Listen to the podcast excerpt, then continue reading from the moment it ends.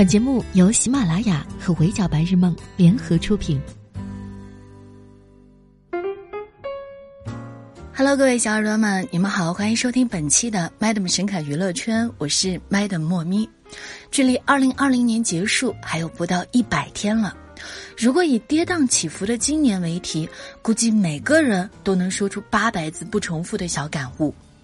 对于亲身经历二零二零的我们而言，疫情给予的打击无疑是多重的：身体上的疾病、精神上的担忧沉闷、对时间和数字的无措等等。这些憋闷了将近一年的情绪，在疫情得以控制时，势必要找到一个出口。好在这个时候，全民喜剧电影《我和我的家乡》带着欢笑和感动，在国庆档上映了。作为二零一九年国庆档票房冠军，《我和我的祖国》的姐妹篇《我和我的家乡》延续了前作的短篇章的结构，在导演的选择上也偏向了以喜剧见长的五组导演：宁浩、徐峥、陈思诚、闫飞与彭大魔，以及邓超与于白眉的组合，也当得起中国电影喜剧梦之队的称号。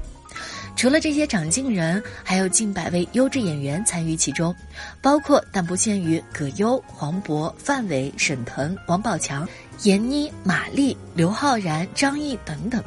如果算一算目前公布的主创过往作品，他们的累计票房就已经超过了六百亿。可以说，这样超强导演加实力演员的组合，是一部好电影的底气。沉浸其中的观众也永远不会觉得无聊，而这也正是集结他们的目的，让观众能够通过电影拥抱快乐，并带着笑容走出电影院。从创作思路来说，《我和我的家乡》将镜头从共和国七十年历史变迁移动到了人与家乡的探讨上，利益的深度没有变，形式却换成了喜剧的风格。拿开篇单元《北京好人》为例，二度牵手导演宁浩的葛优继续了张北京的故事。在城市随处可见的路边大排档里，张北京头顶的奥运纪念帽始终没有摘，但嘴上的功夫显然是比去年进阶了一个等级。去年的张北京渴望奥运开幕式上的张艺谋给咱扫个镜头，今年的张北京就变成了上次艺谋到中国红牌片，非让我客串，我啊没接。葛大爷这语气一开口，味儿就对了。张北京的豪横不仅在吹牛事业上更上一层楼，还向 vocal 领域展开了新挑战。上一秒还一手撑着膝盖和人喝着酒聊天，下一秒就可以扯着嗓子当街唱起打虎上山。这种张北京独家的解放天性，旁人确实学不来。有一说一，宁浩导演的喜剧功底和葛大爷的过硬演技本来就是王炸组合。从葛优个人来说，观众提起他的第一反应不是喜剧，而是贺岁。自从甲方乙方开启了贺岁喜剧时代之后，在《不见不散》《大腕儿》《私人定制》这样一部接一部的作品当中，葛大爷都用一本正经的京剧，一年年的榨干了观众的笑声，甚至是孜孜不倦的进行加深观众法令纹的伟大事业。葛大爷的喜剧精髓在于调侃，他在静观日常生活之后，总能说出让观众秒懂的台词。所以，当我们听着吃着火锅唱着歌，听着黎叔很生气，后果很严重，听到牛掰格拉斯的时候，都会不由自主的会心一笑。这次的北京好人也不例外。当张北京当街一通输出，吊着嗓子唱打虎下山之后，想象当中的满堂喝彩并没有出现，画面中只有一个捂着心口要吃降压药的张北京。有这样的画面呈现，因为葛优是观众看到他就想笑的国宝级的演员，也因为这个单元的导演是不套路、永远让你猜不到结局的宁浩。因为这两位的加持，《北京好人》的整个故事显然比预期还要精彩。夸他是猜到了故事的开头，但处处有惊喜，一点都不过分。如果说葛优延续了张北京的故事，让观众看了一出时隔一年的连续剧，那天上掉下个 UFO 的单元，则让大家感受到了跨喜剧电影的超强联动。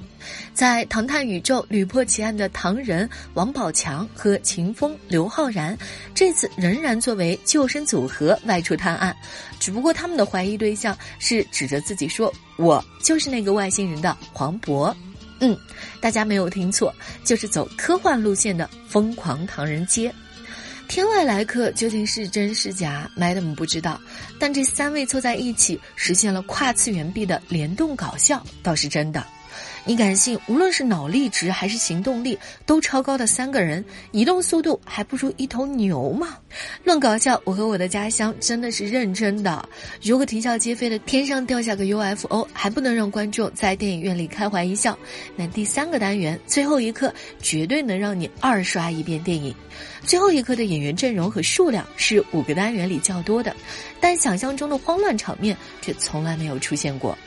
拿全息来说，它一般都是最容易编排出错，也最容易让观众觉得杂乱无章的画面。一旦运镜失控或者整体画面结构比例不好，观众的第一反应就是无序且乱。可在徐峥导演对于长镜头的把控和摄影曹郁老师对画面的精准调度之下，最后一刻的群戏相当的舒服耐看。村民们从最初的诧异反对，到回忆起范老师教书育人的辛苦，再到翻找旧题材搞出人造风雨等等，七嘴八舌间就把如何参照一九二一年的老照片，复原当年范老师上课的最后一堂课的核心议题解决了。观众随着这样的镜头语言一路看下去，轻轻松松就能勾勒出一个各司其职、繁荣茂盛的小山村。这种一帧一画表达十分清晰的影像质感，真的是太妙了。对于村民们来说，时光已经过去了十年，他们再也回不去小时候窗外瓢泼大雨、窗内朗朗读书的岁月。无论是自己的人生列车，还是整个村庄的发展，在这十年间都以五 G 速度奔腾着。可曾经教育过他们的范老师，却因为记忆问题被困在了当年的那堂课上。如今范老师需要那堂课来完成心愿，作为学生的他们又怎么会嫌麻烦呢？播种、耕耘、仔细照料、等待收获，这种耕种的正常流程，在某种意义上也是教育的意义。随着剧情的展开，范伟饰演的乡村教师老范与学生之间的深情厚谊，让不少观众眼眶泛红。每天不辞辛苦的来给学生们上课，为了给学生找颜料，冒着大雨出门，耐心的呵护学生们刚刚萌芽的梦想。在运镜和摄影都绝佳的基础上，范伟老师的演技完成度又超级高，组合在一起的结果就是让观众在不知不觉当中落泪。其实，在看电影之前，Madam 猜到了这个单元需要纸巾，但没想到师生情这么好哭。而且少年演员韩浩林，我也是给他的天赋跪了。